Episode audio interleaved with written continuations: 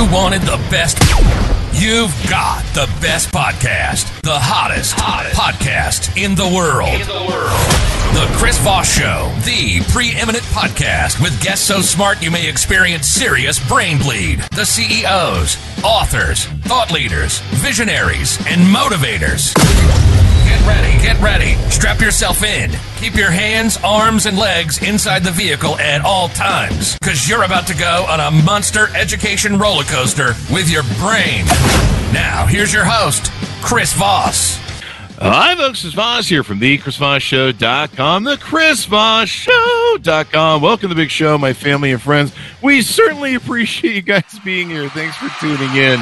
As always, recommend the show to your family, friends, and relatives. Go to youtube.com/Chris Voss, linkedin.com/Chris Voss, youtube.com, goodreads.com/Chris Voss, and all that good stuff. You can check out what we're doing over there.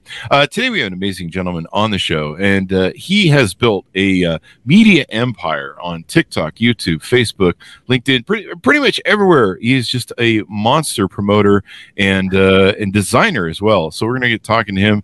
And of course, I am the consummate person who breaks all the fashion rules. In fact, I have no fashion. That's how much I break the rules. And he's probably going to be here to tell me how much I'm wrong, which he's probably right. Bilal Rehman is on the show with us today. Did I nail that, Bilal? Did I get close? Very close, yes. I'm still working on it. And he is on the show. He's going to be talking to us about his amazing brand that he's built and everything he's done. Bilal is a designer specializing in experimental, residential, and commercial environments, as well as out-of-the-box design collections, creating a multifaceted design that requires you to view every element of design as a piece of architecture. No detail is too small, according to his website. He makes these amazing videos that you can see that are totally inspiring. And of course, everyone loves them who's into fashion.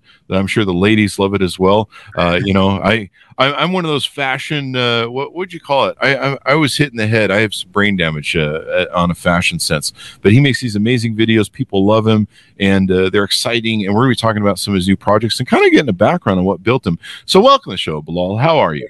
Thank you so much. I'm good. Thank you for having me. Thank you for coming. We really appreciate it. Give us your .com so people can find you on the interwebs, please, sir. Absolutely. It's BilalRehmanStudio.com. There you go. And so give us an overview of you, or probably a better description than maybe what I laid out in the bio. How do you view yourself and your impact on you? Well, I am a 23-year-old luxury interior designer. And so I work on, like you said, residential, commercial projects, kind of in all multifaceted spaces and across the nation. And I have a huge social media presence, thankfully, that has been developed due to my sister and her ingenious marketing strategy. And so that's kind of where I am. And now I'm sitting in our brand new studio that we're about to open within the next couple of weeks. There you go. And how old's your sister, by the way, I should ask? Yeah, she is younger than I am. She's 21. Wow. All right. Yeah. Note to self, hire the nieces and nephews to run social media. You know, they get the social media better than I do. So, yeah. I mean, you're killing it. I watch much of your TikTok feed. You're killing it over there. You're just rocking and rolling. Give us a little bit about your upbringing, your history. What is your hero's journey that got you to this point? Absolutely. Well, when I was a kid, I always envisioned myself kind of doing something more of the traditional idea of success, you know, being a lawyer or a doctor or an engineer. And that's due to my parents.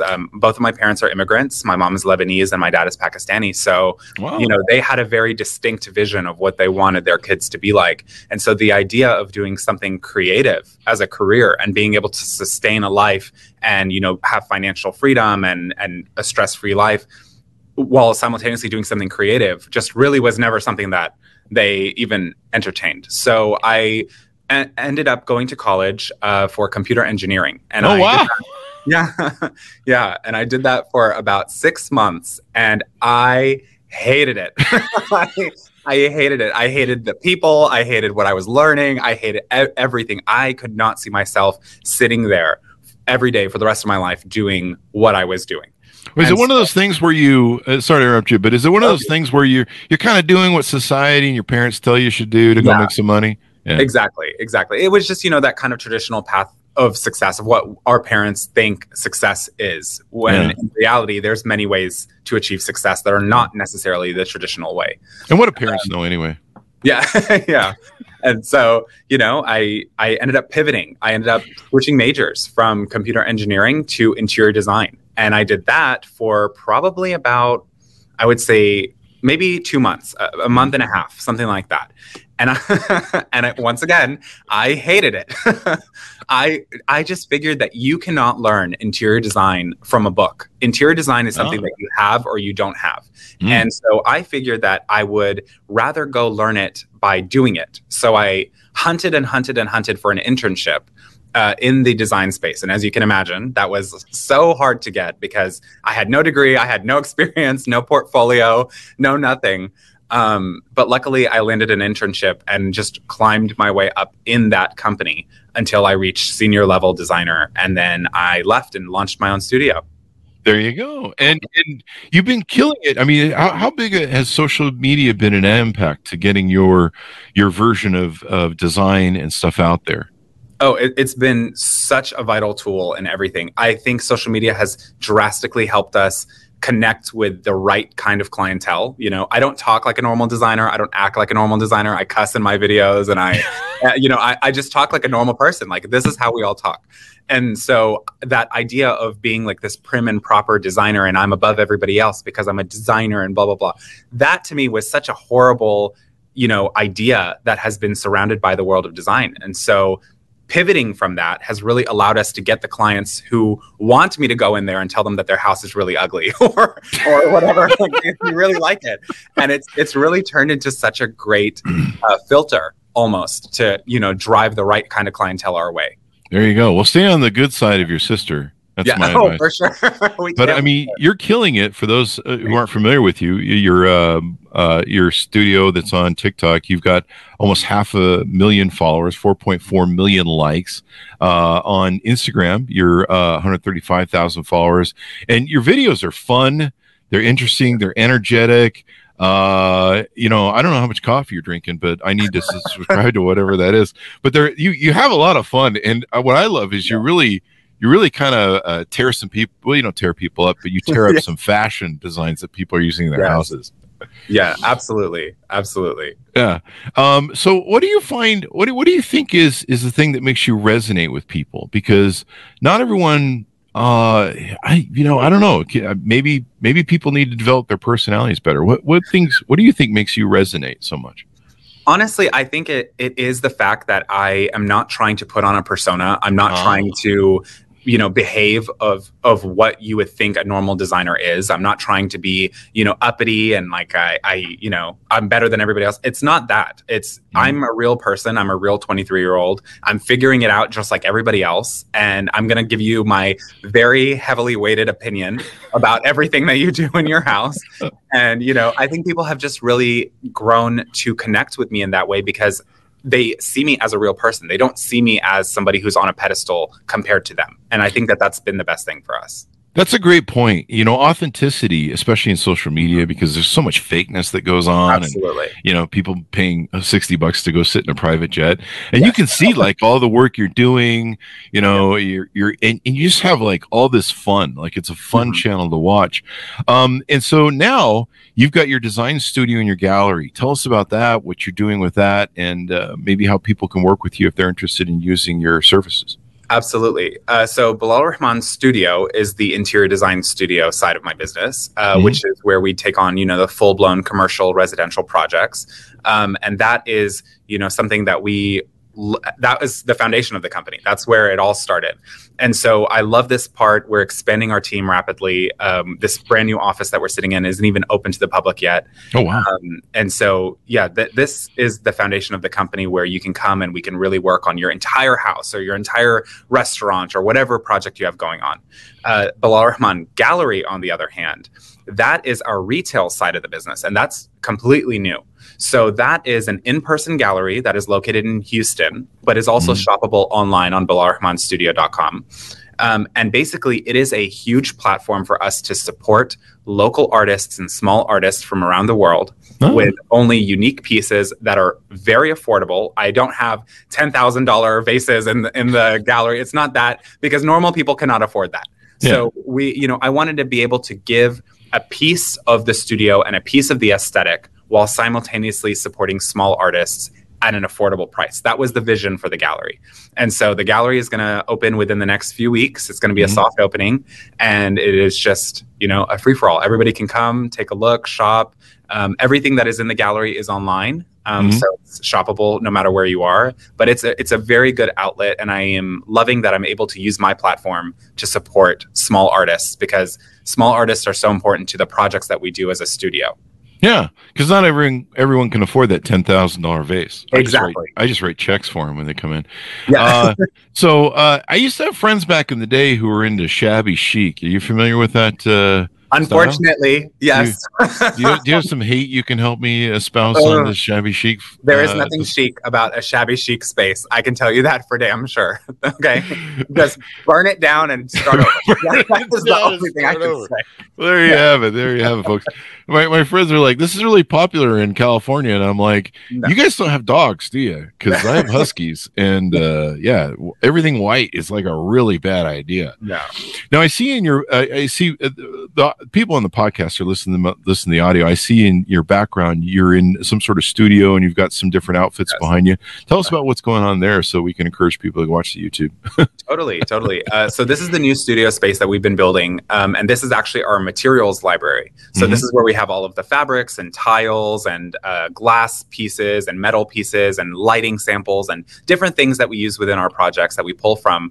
So the entire design team, goes through this space every time we work on a project to kind of pull fabrics and samples to show our clients. And as you can see, it's half empty right now on the bottom row because we're waiting on a huge shipment of samples to come in. And as soon as it comes in, that will be completely full. And I'm sure it's going to be, be busting at the seams, I'm sure. Now, if you need me to mail you any of my socks and thongs and flip-flops stuff, or my black shorts, I'm good. Okay, all right. Thank you. Wow, my feelings are hurt. Wow, I don't have any feelings. I can't feel my legs. It's kind of interesting. So now I've got just burn it all down is the thing I've got. So there's lots of things that are going on. You've basically rocketed to stardom and become a CEO of your own company over 4 years. What's that like going through you got to really learn fast and develop yourself as a leader to be a CEO of your company and, working with people, hiring with people, all that sort of stuff. What's that been like for you and trying to master that as you go? Yeah. The amazing thing is that I always grew up with this kind of entrepreneurial behavior around me. My dad and my mom are both entrepreneurs. They both own their own businesses. Oh. And so I always kind of had that in my system, just growing up. And so it is completely different though, running my own company, especially being 23. A lot of people, it's weird because I'm hiring people who are like double my age and I'm sitting here like negotiating salaries and negotiating this stuff. And it's crazy, but honestly, I think it's such a breath of fresh air for everybody who works at the studio. And we have so much fun.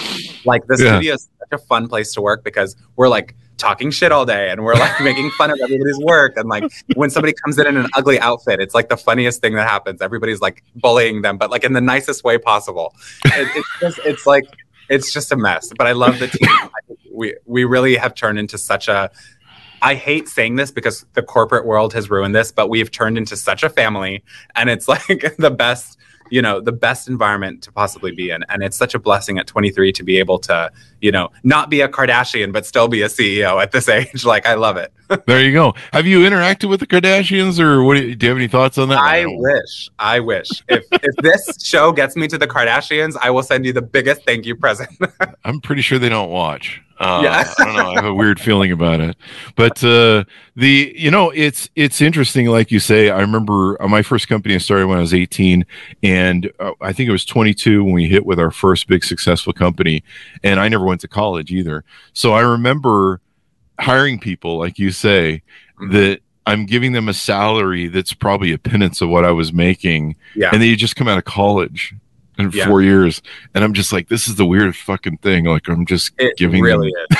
It really is. It's so fucking weird. But it sounds like you guys have a lot of fun in your office, and you can tell with your videos that you're doing that. Now, you're launching something new. I believe it's an e-commerce site. Yes. So it's Bilal Rehman Gallery, but the online store. And so that is all of the inventory from the gallery is going to be up on there, so you can shop it no matter where you are. And it's also a great resource for other designers who may want a really unique piece from a small artist but don't know where to find it, or whatever the case may be. And the great part about it, honestly, is the price point. Everything. Mm-hmm. My number one goal was to make sure that everything was affordable. So there's nothing on there that is like a break the bank, which is so important because in this recession, we can't. We can't do the $10,000 basis. I'm so sorry. That's true. But now you serve both types of clients, right? You serve the high end and the middle, and maybe you can come redesign my shabby chic home. Oh my God! If it's shabby chic, we're just going to light a match to it. I'm sorry. Sorry. It has to go. Might be a great TikTok video. Iowa Huskies. There's just no way. But I mean, definitely. So what do you? Are you big with designers? Do you have favorite designers? Are you pretty much all over the place with different designers, depending on what you like or what you're trying to fit into someone's home? Yeah, I'm all over the place. I find inspiration in other designers, or in travel, or in fashion, or whatever the case may be. Their inspiration comes kind of from all over, but other designers definitely. The only thing is like there's no other designer who I've ever come across who is like my age or my ethnicity or anything like that.